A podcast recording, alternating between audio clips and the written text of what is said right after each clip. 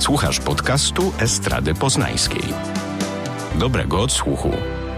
Zielone rozmowy. Zaprasza Sylwia Czubała. Z tej strony Sylwia Czubała. Rozpoczynamy cykl podcastów pod tytułem Zielone rozmowy o ekologii, zaangażowaniu i chwastach. Ten cykl podcastów to rozmowy z osobami, które działają na rzecz ekologii. Działają z perspektywy pogłębionej, to znaczy poprzez swoje praktyki docierają do samych źródeł kryzysu ekologicznego.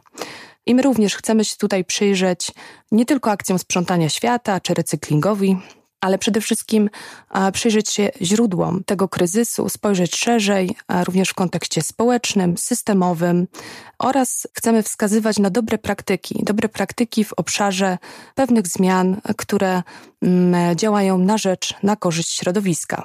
Razem z rozmówczyniami, rozmówcami porozmawiamy o różnych formach proekologicznych inicjatyw, niehierarchicznych modelach współpracy, o pomocy wzajemnej, o kręgach kobiet, zielarstwie, aktywizmie i animacji lokalnej. Chcemy odnieść się również do działań antydyskryminacyjnych, pogadać o walce z wyzyskiem tak natury, jak i człowieka w różnych odsłonach i skalach. E, ja nie jestem teoretyczką, jestem praktyczką, praktyczką terenową, tak można to nazwać, e, animatorką kulturową, dlatego nasze rozmowy będą przede wszystkim dotyczyły własnych doświadczeń, no i będziemy je toczyć z perspektywy właśnie działaczek, animatorek, aktywistek, aktywistów, bo oczywiście mm, perspektywa mężczyzn także się pojawi. W pierwszym odcinku zatytułowanym Ekologia źródeł będziemy rozmawiać o ekologii głębokiej, ekofeminizmie i źródłach obecnego kryzysu ekologicznego. Chcemy przyjrzeć się oddolnym kobiecym praktykom stymulującym powrót do natury, ziołom, roślinom i ich symbolicznemu oraz społecznemu kontekstowi. Ja już dzisiaj, w tej chwili, e, witam w naszym studio gościnie, którą zaprosiłam. Witam Anię Gruszkę. Cześć. Zanim przejdziemy do rozmowy, chciałabym na, nakreślić pewne pojęcia, które będą przy okazji kolejnych naszych rozmów e, nam towarzyszyły. Pierwszy z tych pojęć to głęboka ekologia. Może mało popularne, raczej e, niestosowane powszechnie, ale warto mu się przyjrzeć ze względu na to, że każe nam szukać powodów obecnego kryzysu ekologicznego no, dużo, dużo e, głębiej, e, każe nam dotknąć źródeł. Inicjatorem w ogóle idei głębokiej ekologii był norweski filozof Arnes który, no właśnie, kazał przede wszystkim skoncentrować się na poszukiwaniu źródeł, realnych źródeł obecnej e, katastrofy ekologicznej. No jest to taka teoria, która ma dosyć e, charakter radykalny, sięga do samych korzeni naszych obecnych problemów. Czyli nie tyle skupia się na tym tylko i wyłącznie, prawda, że należy stosować pewne działania, które mają zmniejszać skutki tej katastrofy, na przykład w postaci recyklingu, czy zakładania filtrów, czy tworzenia akcji sprzątania świata, ale każe nam się skupić na pewnych działaniach czy pewnych refleksjach. No właśnie, jak nie doprowadzić e, do tego typu e, sytuacji. E, każe szukać nam w samych źródłach. Bliskie takiemu podejściu, bliski takiemu podejściu jest również zielony anarchizm. W zasadzie wszystkie formy nowoczesnego anarchizmu mają wymiar ekologiczny. I tutaj również twórcy e, i piewcy tego anarchizmu no, każą nam spojrzeć głębiej, czyli szukać gdzieś przyczyn degradacji środowiska w systemie, w kapitalizmie, e, w wyzysku słabszych. Kolejnym pojęciem, które pojawia się gdzieś w obszarze rozmów o, takim, o takiej ekologii głębokiej, jest ekofeminizm. To z kolei część nurtu feministycznego. No i tutaj um, przede wszystkim nakierowany jest ekofeminizm na wskazanie, że wszelkie opresyjne działania wobec kobiet mają bardzo podobne źródło co destrukcyjne traktowanie środowiska naturalnego. W związku z tym będziemy zbliżać się i wskazywać na takie praktyki, które dotykają e, źródeł tego kryzysu ekologicznego, a są to m.in. nierówność, dominacja, nierówna redystrybucja dóbr, czy generalnie system kapitalistyczny jako taki oparty na wyzysku. I tutaj pytanie do Ciebie, Ruta. Jak w kontekście Twoich działań w, takiej grupie, czy w duecie Dziewczyny w naturze, który tworzysz razem z Sarą Grolewską. W jaki sposób wy pojmujecie hasło ekofeminizmu? Czym jest ten ekofeminizm w waszej praktyce? No jesteśmy stowarzyszeniem, które mm, poza ekofeminizmem zajmuje się jeszcze etnobotaniką i zielarstwem, więc jakoś staramy się te e, wątki łączyć, ale tak jak mówiłaś, ekofeminizm jest e, nurtem myślowym, czy filozofią, czy prądem aktywistycznym, który zakłada, mm, że natura i kobiety poddawane są tym samym mechanizmom wykluczenia. I te mechanizmy wykluczenia mm, konstruowane są e, poprzez kapitalizm i patriarchat czyli po prostu udowadniają w to, że i kobiety, i przyroda są w ten sposób, mają tak samo przechlapane.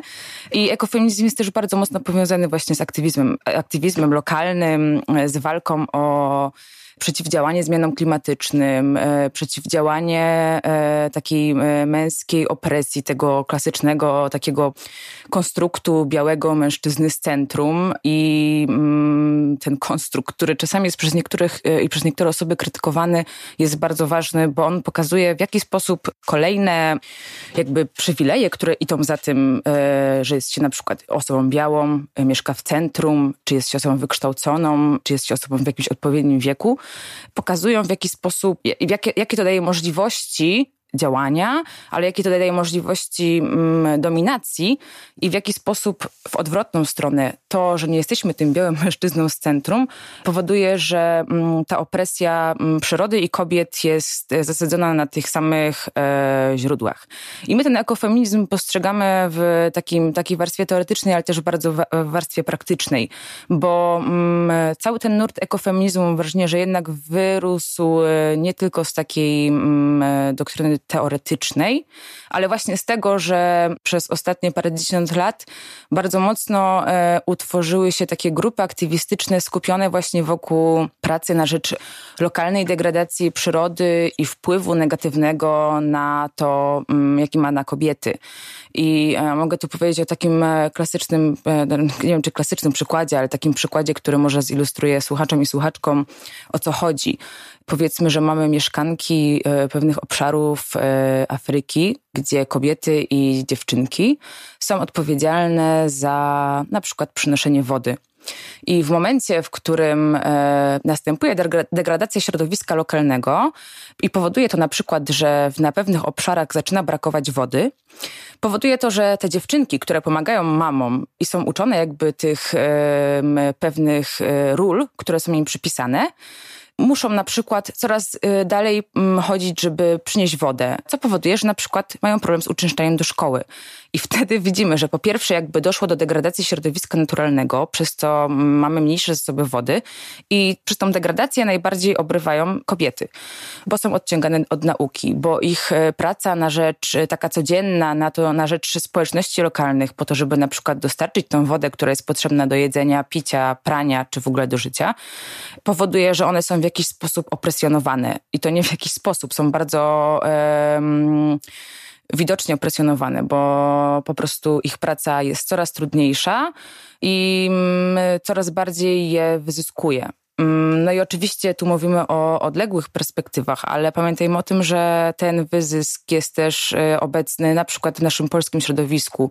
E, żyjemy przede wszystkim w czasach, no już zbliżamy się do, znaczy jesteśmy już w czasach kryzysu klimatycznego i katastrofy klimatycznej, bo coraz bardziej się już e, używa tego sformułowania katastrofy.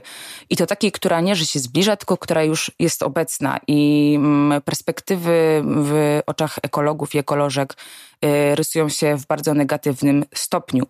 I mm, tak jak ten postęp, ta postępująca e, degradacja środowiska i tej dystrybucji tego, tej nierówności postępuje właśnie od kobiet mm, w krajach rozwijających się, potem idzie w stronę krajów e, bardziej rozwiniętych i w ogóle rozwiniętych, pokazuje po prostu, że mm, ten mechanizm jest ogólnoświatowy i on do nas też dochodzi i będzie do nas dochodził coraz bardziej.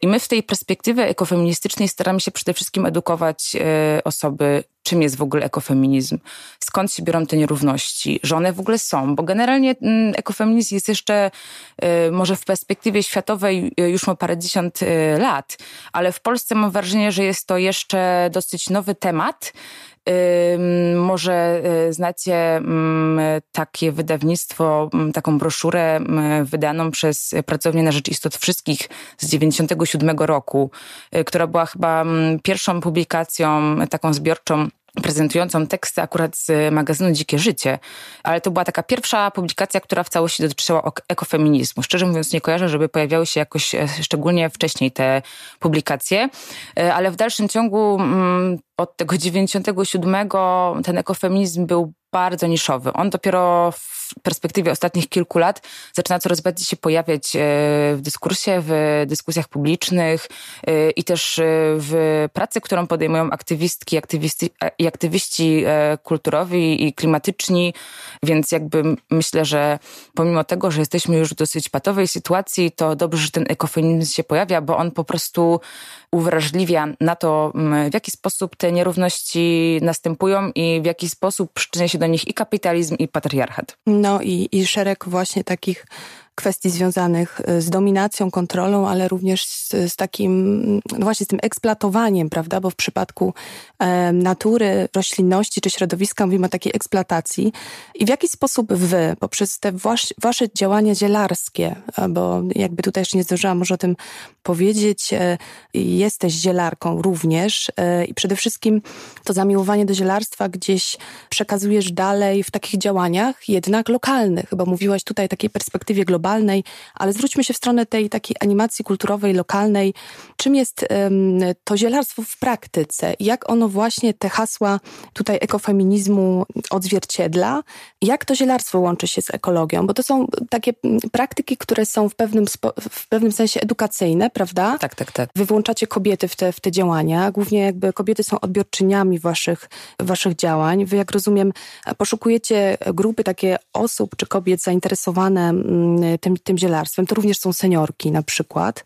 I powiedz proszę, no właśnie, w jaki sposób jakby wiedza na temat tych roślin, e, szeroko pojęta, może nas wspomóc w, jakby w takim wypracowaniu praktyk pewnych ekologicznych? No, na początku muszę powiedzieć, że e, zielarstwo mm, dla mnie jest częścią e, szerszego pojęcia, czyli etnobotaniki, czyli w ogóle jakby związków człowieka i przyrody, i relacji, jakie ludzie i rośliny mm, nawiązywali przez cały okres naszego istnienia, mm -hmm, tak naprawdę. Mm -hmm. Oczywiście zielarstwo jest jedną, jednym z elementów i wydaje mi się, że mm, z jednej strony nie należy wystawiać równoważnika między zielarstwem a ekofeminizmem, bo ekofeminizm to jest jednak o wiele szersze, o wiele szersze pojęcie, które mm, skupia się bardziej na tym wyzysku niż na, na zielarstwie, no ale oczywiście one się ze sobą łączą, bo to zależy jak, jak na to zielarstwo spojrzymy. Jeżeli popatrzymy na to tylko jako picie ziółek po prostu dla wspomożenia zdrowia, mhm. to może nie odnajdziemy takich punktów stycznych, ale jeżeli popatrzymy w ogóle na to, jaka była historia zielarstwa, dlaczego zostało ono wyparte, jakie ono ma teraz miejsce i w jakim stopniu ono jest teraz popularne, no to wtedy zauważymy pewne, e, pewne związki. No i tak jak przez e, bardzo długi okres czasu e, istnienia gatunku Homo sapiens, czy jeszcze wcześniejszych gatunków, które też pewnie korzystały z ziół, to był bardzo, bardzo długi okres. Tak naprawdę odejście od zielarstwa to jest gdzieś perspektywa XIX wieku, no i XX wieku i dominacja teraz jakby tej takiej przemysłowej farmako farmakologii opartej na jednak jakichś wyjętych z tych e, roślin związków, bo ta nasza współczesna farmakologia opiera się tak naprawdę na roślinach.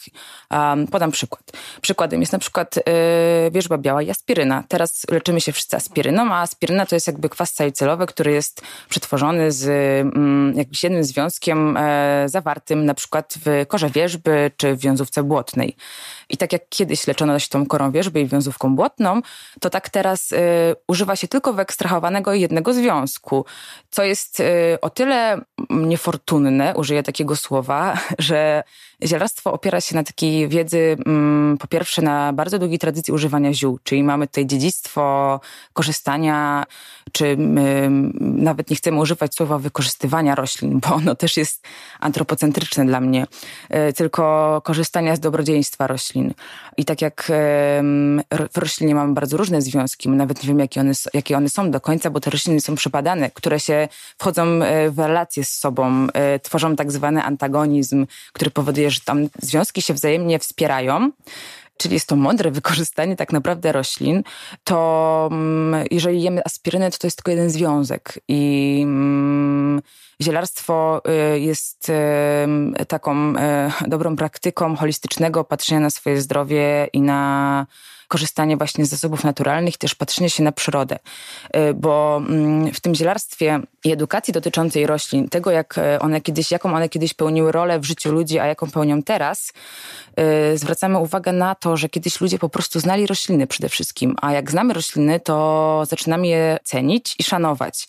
I to jest taka podstawa, że ludzie teraz przechodzą koło roślin, które na przykład rosną w mieście i w ogóle ich nie znają. No kojarzą pokrzywę, może koniczynę, ale y, mijamy na co dzień naprawdę y, bardzo dużo gatunków, które były kiedyś bardzo ważnymi roślinami zielarskimi, gospodarczymi, były elementem y, kuchni przetnówkowej, ale nie tylko, bo pamiętajmy o tym, że kiedyś w Polsce i na terenach Europy kiedy mm, przez większość roku obowiązywał ścisły post, na terenach na przykład naszego kraju głównie jedzono produkty y, roślinne. Wspomagano się tylko produktami odzwierzęcymi. Oczywiście jakieś wyższe warstwy korzystały bardziej e, z tych e, produktów odzwierzęcych, ale jednak dieta była oparta głównie rośliny i te rośliny były też oczywiście nie tylko pokarmem, ale były też lekarstwem.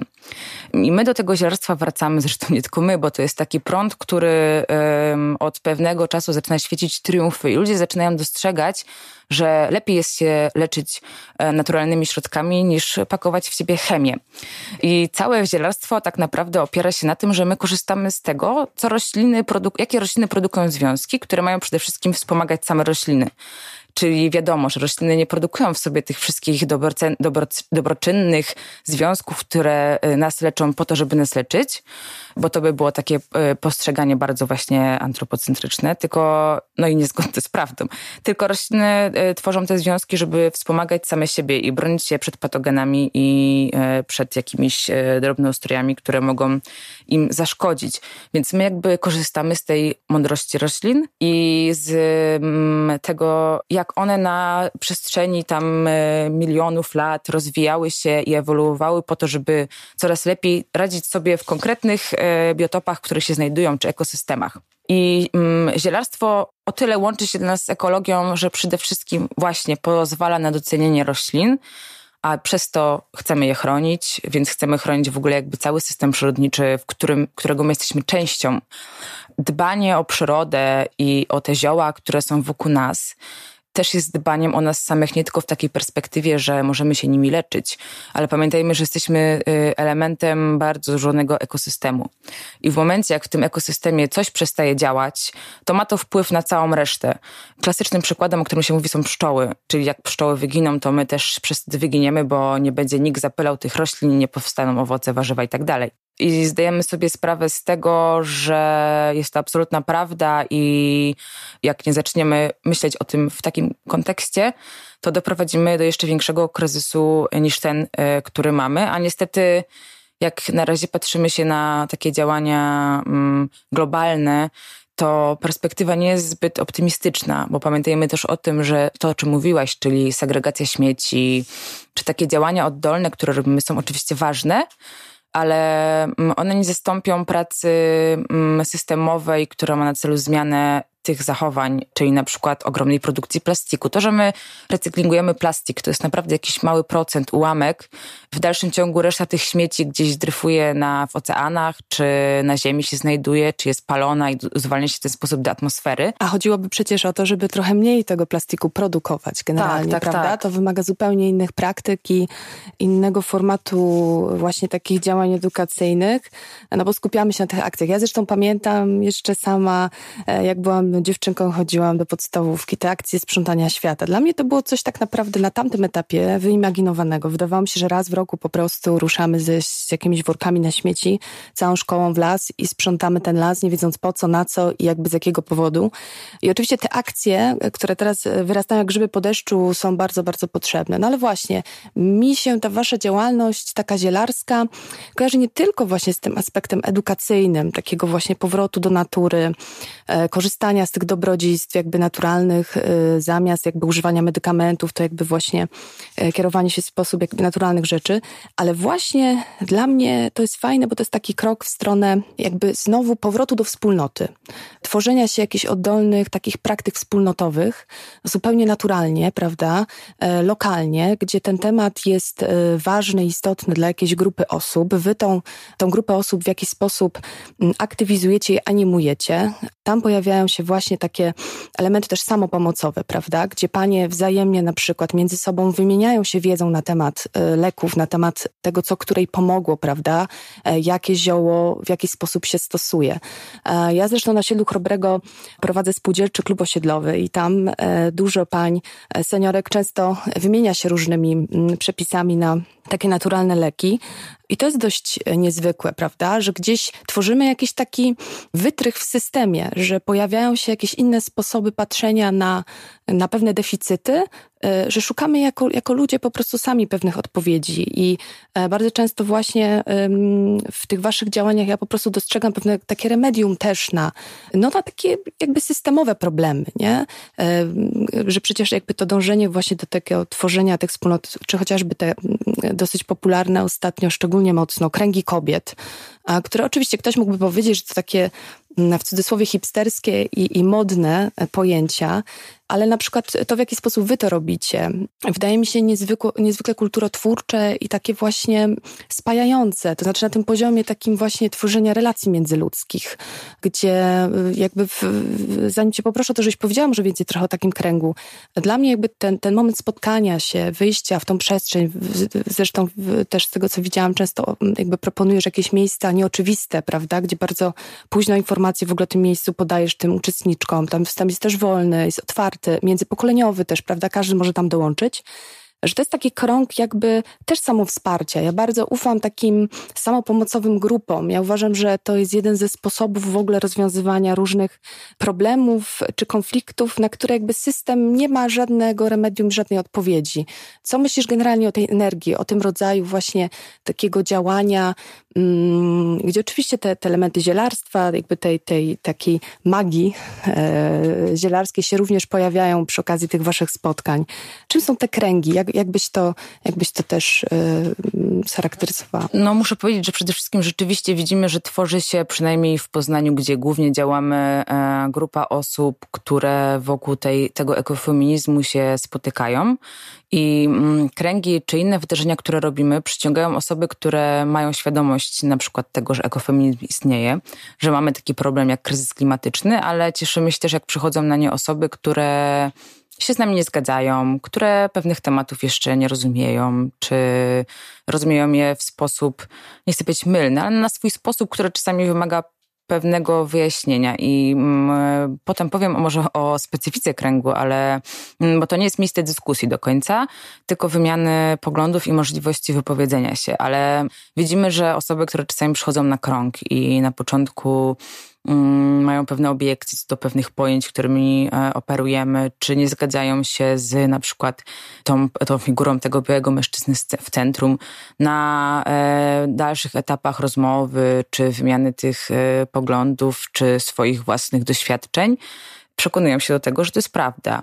I mm, to jest w takim kontekście jako feminizmu, a jeżeli też tego chodzi, jeżeli chodzi też o ten aspekt etnobotaniki i y, zielarstwa, to bardzo nas to cieszy, bo coraz więcej osób chce o tym mówić, chce się w tym zakresie uczyć. Widzimy, że te wydarzenia cieszą się dużą popularnością.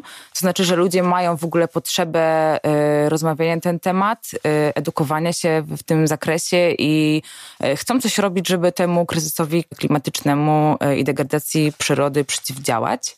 To są też nasze przyjaciółki, koleżanki i koledzy, którzy po prostu mówią, słuchajcie, chcielibyśmy iść z wami na spacer do lasu i powiedzcie nam o jakichś roślinach. No i to jest dla nas super frajda, bo idziemy do lasu z przyjaciółmi i idziemy i mówimy, to jest taki, taka roślina, ona robi to, taka roślina robi to i oni wszyscy są tacy, super, wspaniale w ogóle. I e, wiemy, że potem te osoby mm, korzystają z tej wiedzy i przekazują ją dalej, czy polecają sobie nawzajem jakieś e, informacje, warsztaty, czy lektury, co powoduje, że rośnie się na, wiesz, na zasadzie takiej kuli śniegowej, coraz więcej osób w tą kulę śniegową wpada, e, chociaż nie widzimy śniegu w Poznaniu od wielu, wielu lat. I mm, coraz więcej osób przekonuje się do tego, że po pierwsze my też mamy jako jednostki jakiś wpływ jednak, nawet jeżeli to będzie wpływ właśnie na naszą jakąś taką bardzo lokalność, czy nie, na przykład w mieszkaniu, które współdzielimy ze współlokatorkami, współlokatorami, nie tylko recyklingujemy śmieci, ale też jakby zwracamy uwagę na pojęcia przebrzmiałego już e, zrównoważonego rozwoju, bo nie ma możliwości tak naprawdę w dzisiejszych czasach tworzyć zrównoważonego rozwoju. Mamy teraz pojęcie postwzrostu i jakby odejście od tworzenia kolejnych rzeczy, kolejnych produktów, ich nabywania, tylko używanie produktów z drugiej, drugiej ręki, ekonomię dzielenia. To się też na przykład bardzo przekłada na kwestię ekofeminizmu, bo weźmy pod uwagę kobiety, które pracują w krajach rozwijających się, na przykład w fabrykach, które produkują ubrania dla nas. Często nie mamy świadomości tego, um, że te kobiety są bardzo źle opłacane, wyzyskiwane, pracują w okropnych warunkach, które narażają ich życie, zdrowie, które nie mają innej możliwości pracy w innym miejscu, więc y, kiedyś słyszałam opinię, że to jest wspaniałe, bo się robi y, miejsca pracy. No to jest już w ogóle taka biała europejska buta, bo absolutnie tak nie jest. Y, to są też osoby, które żyją w środowisku, które jest bardzo zdegradowane, w dużym zanieczyszczeniu, y, które ma oczywiście bardzo bezpośredni wpływ na ich zdrowie i życie. I to, że my sobie żyjemy tu w Europie, w której powietrze jest w miarę jeszcze czyste, gdzie mamy dostęp do wody, gdzie możemy w każdej chwili wejść do sklepu i kupić dużo jedzenia, że to jedzenie nie jest tak naprawdę aż tak strasznie drogie, jak było na przykład kiedyś, w czasach, kiedy ta przyroda była jeszcze trochę mniej wyzyskiwana. Więc to jest też taki e, bardzo ważny aspekt tych naszych działań. Ja się cieszę, że o tym mówisz, bo no właśnie, potocznie ekologii nie sklejamy, prawda, z takimi tematami związanymi właśnie z wyzyskiem, z nierównością, z nieopłaconą pracą. Raczej y, gdzieś szukamy powodów y, gdzieś indziej. No jakby super, że też na to wskazujesz, bo o tym też, o tym też, też mówi zielony anarchizm, ale też w ogóle to, to jakby ekologia głęboka każe się nam właśnie przyjrzeć tym e, jakby realnym powodom, dla którym e, żyjemy jakby w kryzysie ekologicznym. Fakt e, właśnie braku zabezpieczeń społecznych, socjalnych, bardzo niskie wynagrodzenia, Zresztą ty podałaś znowu przykłady takie nielokalne, natomiast nawet na tym poziomie lokalnym, prawda, ten wyzysk, jakby wracając do wątku do ekofeministycznego kobiet, na każdym poziomie, prawda, także ekonomicznym, czy głównie ekonomicznym, e, również prowadzi do, do takiego podejścia że prawda, kobietom można po prostu mniej płacić, nie? Jakby są te sfeminizowane zawody są bardzo często nisko opłacane. Praca w kulturze również jest bardzo mało opłacalna, prawda? Bo tam również też e, bardzo dużo kobiet pracuje, nie wspominając już o kwestii wolontariatu. I w, w, chciałam właśnie, żeby to wybrzmiało, że te wszystkie elementy składają się generalnie na taki system, który po prostu prowadzi do takiej degradacji, e, jakby nie tylko społecznej, ale w ogóle też, też właśnie środowiskowej. No właśnie, i teraz tak sobie pomyślałam, że Chciałam Cię zapytać o odbiorczynię Twoich działań, Waszych działań. Jakby, e, jakby to, są, to są osoby z różnych klas społecznych, z różnych grup społecznych. Staracie się docierać do osób, które faktycznie, no na przykład, których nie stać na jakąś tam płatną ofertę kulturalną. E, jak to, jak to wygląda jakby w tej, tej Twojej działalności? Czy to ona jest klasowa? No właśnie. Czy to faktycznie są działania dla klasy średniej, dla kobiet z klasy średniej i wyższej? Czy jest to oferta taka e, również dla osób, które no, po prostu gdzieś tam no, są, są z tej klasy robotniczej, czy nie mają środków właśnie na to, żeby gdzieś w płatnych e, działaniach, warsztatach uczestniczyć. No zdecydowanie dla mnie mm, ekofeminizm jest połączony z feminizmem socjalnym i muszę powiedzieć, że mam takie dwie refleksje. Z jednej strony oczywiście my staramy się kierować nasze, nasze działania do szerokiego grona odbiorczyń, zresztą nie tylko, bo też odbiorców, jakby mężczyzn też trzeba w ten ekofeminizm wciągnąć, bo on też w końcu im przypomni, że są już w opłakanej sytuacji. I mm, z jednej strony kierujemy nasze działania do e, szerokich grup odbiorców, bo to są często działania bezpłatne, robimy warsztaty w ramach różnych, w różnych działań instytucji kultury czy innych NGO-sów. Robimy warsztaty też poza centrami takimi jak Poznań, bo wiadomo, że w miastach ta oferta jest dużo większa i dostępność do tego jest dużo większa, ale mam jeszcze e, mieszkanki, mieszkańców e, ośrodków dalej położonych od centrów, którzy często są nieuwzględniani w tych ofertach kulturalnych. Chociaż oczywiście mm, coraz więcej działa się na rzecz tych ośrodków niemiejskich, oddalonych od e, centrum. Z drugiej strony widzę coś takiego, że zielarstwo jednak, współczesne zielarstwo jest jednak trochę domeną osób uprzywilejowanych ze względu na to, że te osoby mają czas, przestrzeń na to, żeby się tym zielarstwem zainteresować, szukać informacji, brać udział w kursach. Wiesz, nawet jak masz e, warsztaty, które są nieodpłatne, to na te warsztaty przyjdą osoby, które mają czas, które mają dostęp do informacji, które mają Facebooka, które oglądają, czy słuchają radia, czy oglądają telewizję i tam się pojawiają te informacje które istnieją gdzieś w takiej e, społeczności, e, czy wśród osób, które po prostu się tym tematem interesują. I mm, e, trochę mi się to e, nie podoba właśnie, że że to zielarstwo trochę coraz bardziej mm, kiedyś było domeną e, tak naprawdę trochę wszystkich, ale w dużej mierze właśnie lokalnych znachorek, zielarek, czy osób, które w obrębie jakichś danych społeczności, na przykład wiejskich, z 200 lat temu jeszcze korzystały głównie z tego zielarstwa. Teraz to jest y, trochę y, cięższe. I to jest nawet taki najprostszy przykład, że y, jak się leczy ziołami, na przykład mamy grypę i powiedzmy chcemy się leczyć ziołami, no to wymaga to tego, żeby leżeć w łóżku, pod pierzyną, pić te zioła, które trzeba parzyć, których to wymaga czasu, wymaga też wiedzy i znajomości tych roślin, bo nie można leczyć się nimi y, na chybił trafił, bo to są leki roślinne jednak. I jeżeli ktoś nie ma dostępu do tej wiedzy, nie ma dostępu do zielarni, bo um, one nie istnieją przecież w każdej wsi, każdym miasteczku, y, no to jest trochę wyłączony i my często mówimy o tak zwanych bańkach e, informacyjnych, czy bańkach jakby osób, które się E, gdzieś tworzą wokół jakichś pojęć, jak właśnie kryzys klimatyczny, ekologia, ekofeminizm. I bardzo ważne jest to, żeby z tych baniek wychodzić i żeby wychodzić do osób, które nie mają tego dostępu. Jak najbardziej im to udostępniać, dlatego my na przykład też teraz z Sarą w ramach, w ramach e, działalności naszego stowarzyszenia prowadzimy projekt Dzielnik Wielkopolski, gdzie jeździmy po małych ośrodkach miejskich i e, edukujemy w zakresie tego zielarstwa i ekofeminizmu i to jest super, bo widzimy, że jest bardzo fajny odbiór tego i ludzie się tym interesują. I mm, no, poza samym zielarstwem to właśnie te praktyki takie etnobotaniczne, czyli na przykład dzika kuchnia, która też się coraz bardziej popularyzuje. Ona pokazuje, w jaki sposób my na przestrzeni ostatnich naprawdę 100 czy 200 lat oderwaliśmy się w ogóle od naszego niegdysiejszego trybu życia, bo kiedyś e, na przykład całą żywność, którą się e, spożywało, ona znajdowała się w promieniu 15 kilometrów od miejsca zamieszkania danych osób. I wyobraźmy sobie teraz, że my byśmy mieli żywić się jedzeniem, które znajdujemy tylko w 15, promieniu 15 kilometrów od naszego miejsca zamieszkania. To jest tak naprawdę cały czas teren zurbanizowany miejski, gdzie nawet jeżeli wiemy, jakie e, rośliny są jadalne i moglibyśmy się nimi wspierać, a ta wiedza nie jest szczególnie spopularyzowana, no to mm, istnieją takie problemy jak zanieczyszczenie, czy to od, od wynikające z tego, że mieszkają tu ludzie, czy ze skumulowanych metali ciężkich, które gdzieś przy drogach znajdują się w dalszym ciągu e, w ziemi. No i to jest e, spory problem, bo to tak naprawdę utrudnia nam też e, łączność z tymi roślinami i mm, z tym, że moglibyśmy się kiedyś nimi, że mogli, możemy ich po prostu z nich korzystać, z ich dobrodziejstw. I w samym przykładzie zielarstwa też ciekawym aspektem jest to, że dzikie rośliny na przykład no bo jak teraz się leczymy e, ziołami, najczęściej idzie się do zielarni czy apteki, kupuje się jakieś leki roślinne, e, które są tak naprawdę produkowane na e, wielkoobszarowych uprawach, często monouprawach.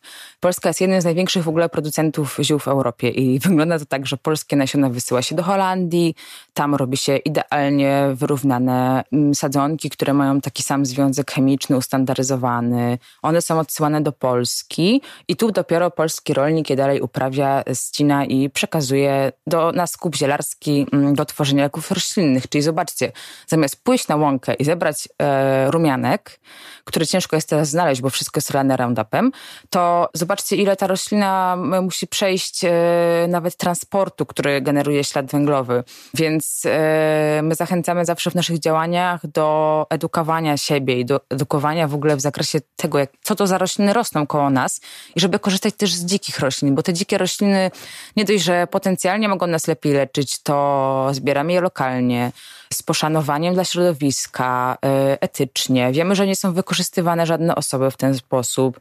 To są nawet przykłady kadzideł, gdzie, które też miały e, generalnie dużą, długą tradycję w lecznictwie i rzeczywiście działały i działają do tej pory.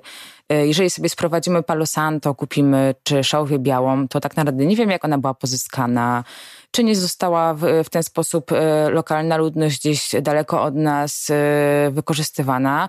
A mamy na przykład w Polsce mnóstwo roślin, które mm, miały długą tradycję używania jako rośliny kadzidlarskie, która w ogóle znikła do zera tak naprawdę nie ma jej prawie w ogóle. To jest już w ogóle totalna nisza. A moglibyśmy same i sami pozyskiwać te rośliny z naszego otoczenia w sposób taki zrównoważony i z nich korzystać. I to też jest jakby ważny aspekt e, ekofeminizmu, bo na przykład pozyskiwanie mm, szałwi białej, która jest rośliną, e, która była używana, jest rośliną świętą e, rdzennych mieszkańców Ameryki Północnej. Wiadomo, że te współczesne uprawy i tak dalej powodują też degradację tych środowisk lokalnych i tych już naprawdę i tak bardzo, bardzo źle doświadczonych przez patriarchat i kapitalizm e, społeczności lokalnych. No i my też oczywiście jako społeczności lokalne w Polsce zbieramy tego gorzkie żniwo, mm, no bo coraz więcej w Polsce istnieje upraw takich monokulturowych, które są e, zalewane po prostu środkami e, ochrony roślin, które z jednej strony chronią pszenicę czy kukurydzę, ale powodują, że wszystkie inne rośliny, które rosną w tym ekosystemie tego pola, znikają. A kiedyś ludzie mieli świadomość tego, że jak się między kapustą posadzi odpowiednie rośliny, to one będą chronić tą kapustę. I tu już nie trzeba używać potem jakichś sztucznych środków, bo po prostu natura jest na tyle mądra, że wiadomo, że w bioróżnorodności tkwi siła i że te rośliny nawzajem się wspomagają po prostu. To, co mówisz, y, jest bardzo ciekawe, ale myślę też, że warto jednak korzystać z tego ziela na tyle, na ile nam jest prawda potrzebne, nie? Żeby też gdzieś tam y, nie, nie, korzystać nadmiernie, jakby właśnie, w, bo, bo jakby coś jest tam teraz w modzie, y, no to, to, to, to, żeby gdzieś tam nie zrywać tych roślin e, tak zupełnie przypadkowo, tylko też to zaplanować. Zresztą w ogóle ten popularny haber taki, prawda, czyli właśnie wyjście z jakimś tam nożykiem w plener, żeby sobie ucinać kwiaty do, do, do wazonów, E, też jest trochę passe, już jakby mm, raczej e, zastanawiamy się teraz nad tym, po co ten bez nam w tym domu, e, może warto zrobić z tego napar, a jeżeli nie, to może lepiej faktycznie zostawić, no bo przecież po co wyciągać z natury ten element i sztucznie dekorować to nasze mieszkanie. Ja chciałam jeszcze tak wrzucić taki temat dotyczący generalnie fascynacji roślinami, takimi nieestetycznymi, prawda? No bo tych jakby sklepików z najróżniejszymi kwiatami ciętymi, dekorowanymi dodatkowo, bo często jeszcze jakimś sypkim brokatem. Mamy dosyć sporo. Tak Piękne, tak kolorowe, tak, niebieskie tak. róże. Jak, zwykle, jak, jak zawsze człowiek wie lepiej i potrafi poprawić e, zupełnie wszystko. Jakby właśnie no ten, ten taki powrót do takiego zachwytu też to obserwuję. Być może to jest gdzieś w, kontekście zielarstwa, ale może nie tylko. Taki powrót do fascynacji właśnie takimi roślinami nieestetycznymi, potencjalnie, prawda? Brzydkimi, taką roślinną roślinnością też właśnie tą, no ma takie swoje określenie ruderalną. I myślę, że to też jest taki, taki powrót właśnie do tej fascynacji tych naszych przodkiń, prawda? Tych, ja pracując z seniorkami widzę, że one mają zupełnie inne spojrzenie na roślinność, że dla nich niekoniecznie ta róża jest e, jakimś symbolem piękna, tylko pamiętają te maki, te, te chwasty jakby właśnie gdzieś tam e, z pola i widzą w tym jakieś, jakieś, jakieś właśnie piękno. I jest taka fantastyczna książka, którą słuchaczkom i słuchaczom tutaj serdecznie polecam. Jest to książka Urszuli Zajączkowskiej, Patyki i Badyle, wydawnictwa Marginesy. W książce tej badaczka, no właśnie, to się aż czuje, że to jest i matematyczka, i filozofka, i badaczka, bo e, porusza niesamowite właśnie kwestie dotyczące roślin. To znaczy ona właśnie, gdzie z toku naszej rozmowy wynika, wskazuje na to, że no właśnie, że rośliny nie są tylko tłem naszego życia, że są częścią naszego życia, e, że nie są tylko ozdobą i myślimy o nich, powinniśmy myśleć jako takim właśnie bardzo bogatym świecie po prostu niezależnych istot jako takich. I y, no właśnie, ona tutaj też bardzo fajnie mówi o tym, że mm, cytując, że rośliny mają zdolność do przekształcania własnych ciał, no istniały na długo przed tym, zanim e, pojawił się na Ziemi jakikolwiek e, ssak. No właśnie, to jest y, też takie bardzo ładne ujęcie. Tak, to jest w ogóle też pojęcie, które dla mnie się wiąże z bardzo ważnym innym pojęciem, czyli biocentryzmem. No bo nawet jak mówimy o kryzysie klimatycznym, to często mówimy o nim z perspektywy tylko człowieka, iż ten kryzys uderzy w ludzi, a on uderza we wszystkie, wszystkie istoty żywe, całą przyrodę ożywioną i też nieożywioną. Więc e, powinniśmy coraz bardziej zwracać uwagę na ten aspekt właśnie patrzenia się na świat nie tylko przez pryzmat nasz i naszego nosa i ludzi, tylko przez pryzmat też innych istot e, żywych. I tak jak powiedziałaś o tych e, chwastach, ja zawsze mówię, że chwasty nie ma nic lepszego niż chwasty i nieużytki to nasze użytki. I te rośliny rudera, ruderalne, które gdzieś tam rosną i mm, widzimy je, nie wiem, jak jedziemy pociągiem przy drogach, to są przecież też rośliny lecznicze tak naprawdę, rośliny jadalne, rośliny, które, których my teraz nie znamy, ale które miały bardzo, bardzo, bardzo duży wpływ na życie naszych przodków i przodkiń, które były używane do bardzo wielu rzeczy, do budowy domów, e, w celach ochronnych, magicznych, do barwienia. Robiono z nich powrozy, włókna. My tego po prostu nie wiemy, bo nie wiemy, jak powstaje nasza żywność, nasze ubrania. One też powstają w sposób e, już teraz bardziej sztuczny i chemiczny, chociaż oczywiście pojęcie chemia dotyczy też oczywiście świata e, roślin, ale e, ja zawsze uważam, że uważam i uważam, że chwasty to jest coś wspaniałego i powinniśmy jak najbardziej o nie dbać. I te tereny ruderalne bardzo w dużym stopniu mogą być też takim miernikiem tego, jak zmienia się nasze środowisko. I tutaj przykładem jest na przykład Berlin, gdzie w okresie istnienia muru berlińskiego, kiedy Berlin był podzielony na dwie części, w tej części wschodniej i zachodniej docierały różne, y, istniały różne rośliny i ta przyroda, pomimo tego, że ona była czasami bardzo blisko siebie, bo oddalona o ileś jakieś tam nieduże y, odległości, była inna. Bo na przykład w Berlinie Zachodnim sprowadzano powiedzmy rośliny z jakiegoś tam miejsca, z terenów zachodnich, kapitalistycznych, a w Europie, a w Berlinie Wschodnim sprowadzano na przykład powiedzmy zboża z terenów ZSRR, w których były e, jakieś ukryte nasiona, które się na tych terenach zadomawiały. I tu Berlin jeszcze jest oczywiście takim ciekawym przykładem, tak samo jak tereny oczywiście w Polsce, mm, bo po wojnie ze względu na duże zniszczenia części terenów pozostawały e, niezagospodarowane przez ludzi, e, w związku z czym ta roślinność miała tam możliwość rozwijania. No i mm, żyjemy w takich czasach, w których wszelkie nieużytki, czy tak zwane powierzchnie biologicznie czynne, czyli takie, gdzie nie mamy betonozy, są niezwykle ważne. Niestety mm, nawet włodarze e, większych miast tego w Polsce nie zauważają i w dalszym ciągu deweloperka się wszędzie świetnie rozwija, a te tereny ruderalne powinny być jak najbardziej chronione i traktowane jako bardzo, bardzo ważne obszary y, miejskie, które powodują, że w ogóle jakiekolwiek deszcze jeszcze dochodzą do miasta, a nie mamy miasta, które jest całe wylane betonem i mamy wielki słup ciepła, y, który powoduje, że wszelkie chmury rozchodzą się y, na boki.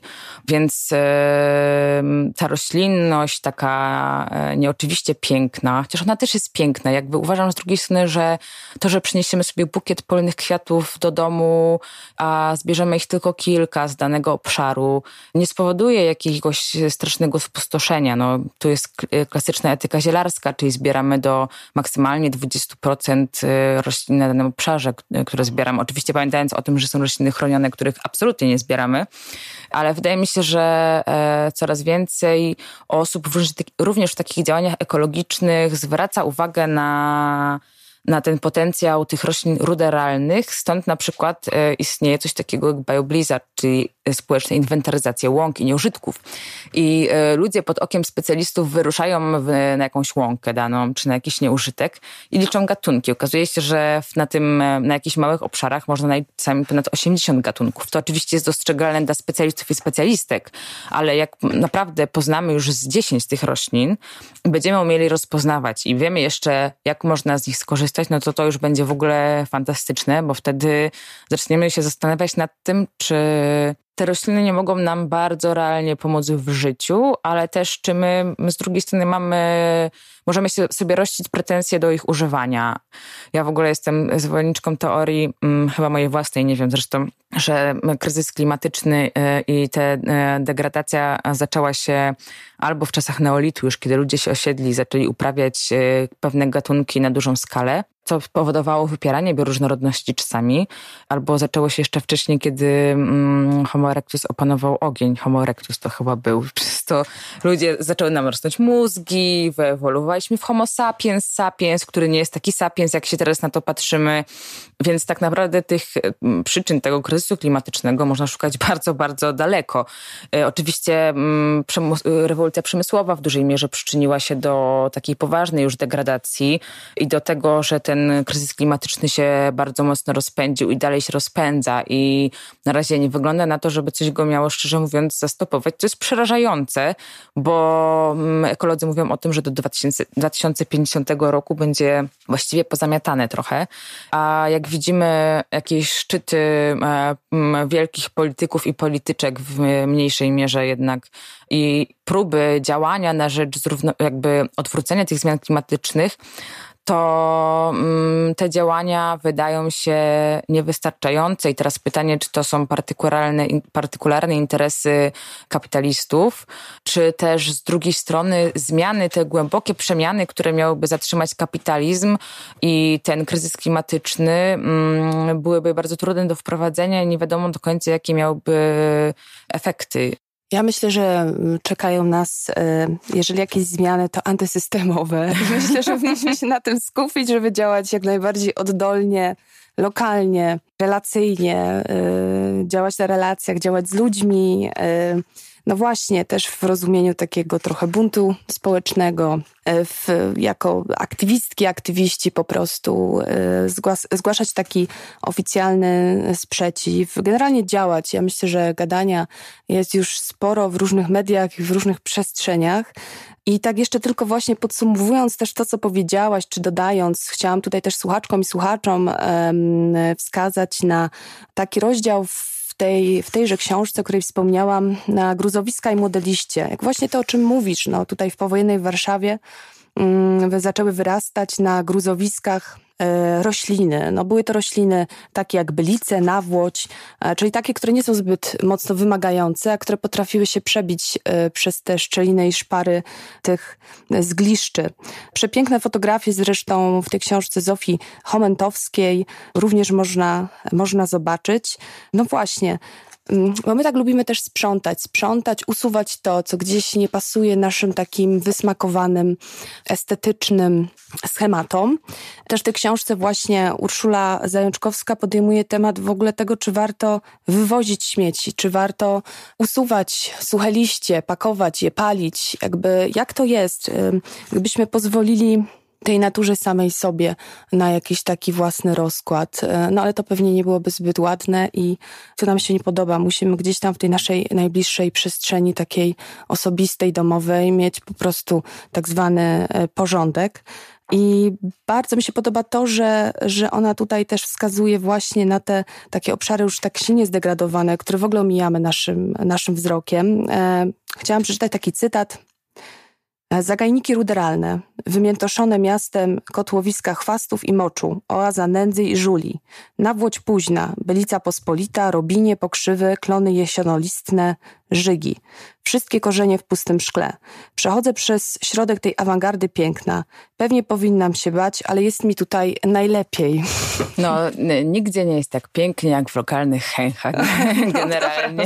I w Poznaniu też mamy dużo takich e, miejsc, które są jak zatenteki na przykład, czy jakieś tereny takie poprzemysłowe, które pozostały samym sobą, które są wspaniałymi siedliskami dla roślin, bo tam nikim nie przeszkadza. Jest pan ochroniarz jeden, który pilnuje, ale jakby te rośliny mają tam możliwość rozprzestrzeniania się mm, same y, sobą, a też część roślin rzeczywiście y, świetnie sobie radzi właśnie na terenach poprzemysłowych, y, tam gdzie są skumulowane jakieś metale ciężkie. Każda roślina robi coś innego i mm, jak pójdziecie sobie w takie miejsca, to zobaczycie, że ta przyroda się tam sama reguluje i doskonale daje sobie radę, bo to, czym mówiłaś, te liście, które spadają i którzy, które ludzie na potęgę po prostu zbierają i wyrzucają w plastikowych workach na nie wiadomo, gdzie one trafiają do końca. To są rośliny, z których można by zrobić na przykład kompostownik, albo w ogóle żyją w nich jakieś zwierzątka, no bo ta przyroda to jest też ostoja przecież różnych zwierząt, mikrobów, grzybów. I oczywiście walka z tym jest zupełnie bezsensowna. To też jest ta estetyzacja przyrody, czyli która ma tam gdzieś swoje korzenie już głęboko, na przykład w tych pięknych, rokokowych, przystrzyżonych idealnie e, ogrodach, gdzie potem nastąpił odwrót i mamy na przykład ogrody angielskie, krajobrazowe, które są zdecydowanie bardziej dzikie. Ale w dzisiejszych czasach w Polsce no, najbardziej klasycznym przykładem to są te przystrzyżone idealnie e, trawniki pozbawione jakichkolwiek innych roślin i tuje, które po prostu, jak widzę tuje, to dostaję szału, bo generalnie w Polsce zjawiskiem, to oprócz tego, to, to chodzi też o to odgradzanie się od sąsiadów, to jest kolejny aspekt. Są też te szpalery tych idealnie przestrzeżonych żywotników. W ogóle mają polską nazwę, która jest trochę dla mnie mniej rażąca. Kiedyś po prostu zamiast tych tuj rosło mnóstwo innych roślin, e, czy to jakichś e, e, drzew owocowych, które teraz w ogóle też są wielkim generalnie problemem w mieście, bo z morwy albo z mirabelki spadają owoce i brudzą chodniki. No, cholera jasna. Kiedyś tam była trawa po prostu rosła i problem się rozwiązywał sam. Ptaki z tego korzystały, ludzie z tego korzystali. E, ostatnio robiliśmy piknik w ramach naszych działań na takim parczku na osiedlu, na osiedlu Śmiałego, który mm, w sumie nawet nie jest nazywany parczkiem i on w oczach lokalnej społeczności jest takim trochę miejscem tranzytowym, tam się wychodzi z psem, y, ktoś tam przychodzi w krzaczkach wypić piwo, y, ale y, przyszłyśmy tam i mieszkańcy i mieszkanki same mówiły, przychodziły do nas i mówiły, tu są, tu jest tyle drzew owocowych, no przecież trzeba to zbierać i może zróbmy z tego jakąś giełdę yy, przetworów. No super, w ogóle ludzie zwracają na to uwagę, że między nami rosną yy, rośliny, które są naprawdę bardzo, bardzo pożyteczne. Nie tylko dla nas, oczywiście też dla owadów yy, innych i są przede wszystkim rosną same dla siebie. Ale mm, jest to bardzo ważne i też dla mnie się to wiąże taką właśnie lokalnością, bo to jest też bardzo ciekawe w kontekście zielarstwa, do którego jeszcze wrócę na chwilę. Jeżeli żyjemy w jakimś ekosystemie, gdzie na przykład w naszym klimacie umiarkowanym Y, mamy tam zimę, wiosnę, sezonowe choroby, no to mm, najlepiej leczyć się tym, co rośnie u nas lokalnie, w związku z tym, że te same rośliny chronią się przed tymi samymi patogenami, przed tymi samymi e, chorobami, przed tym, mają jakby m, mm, zmieniają się w zależności od klimatu. I na przykład w, w, przypadku jesiennych przeziębień wiadomo, że się suplementuje witaminę C, je się dużo mm, pewnych tabletek na R, których nie mogę reklamować pewnie i nie chcę.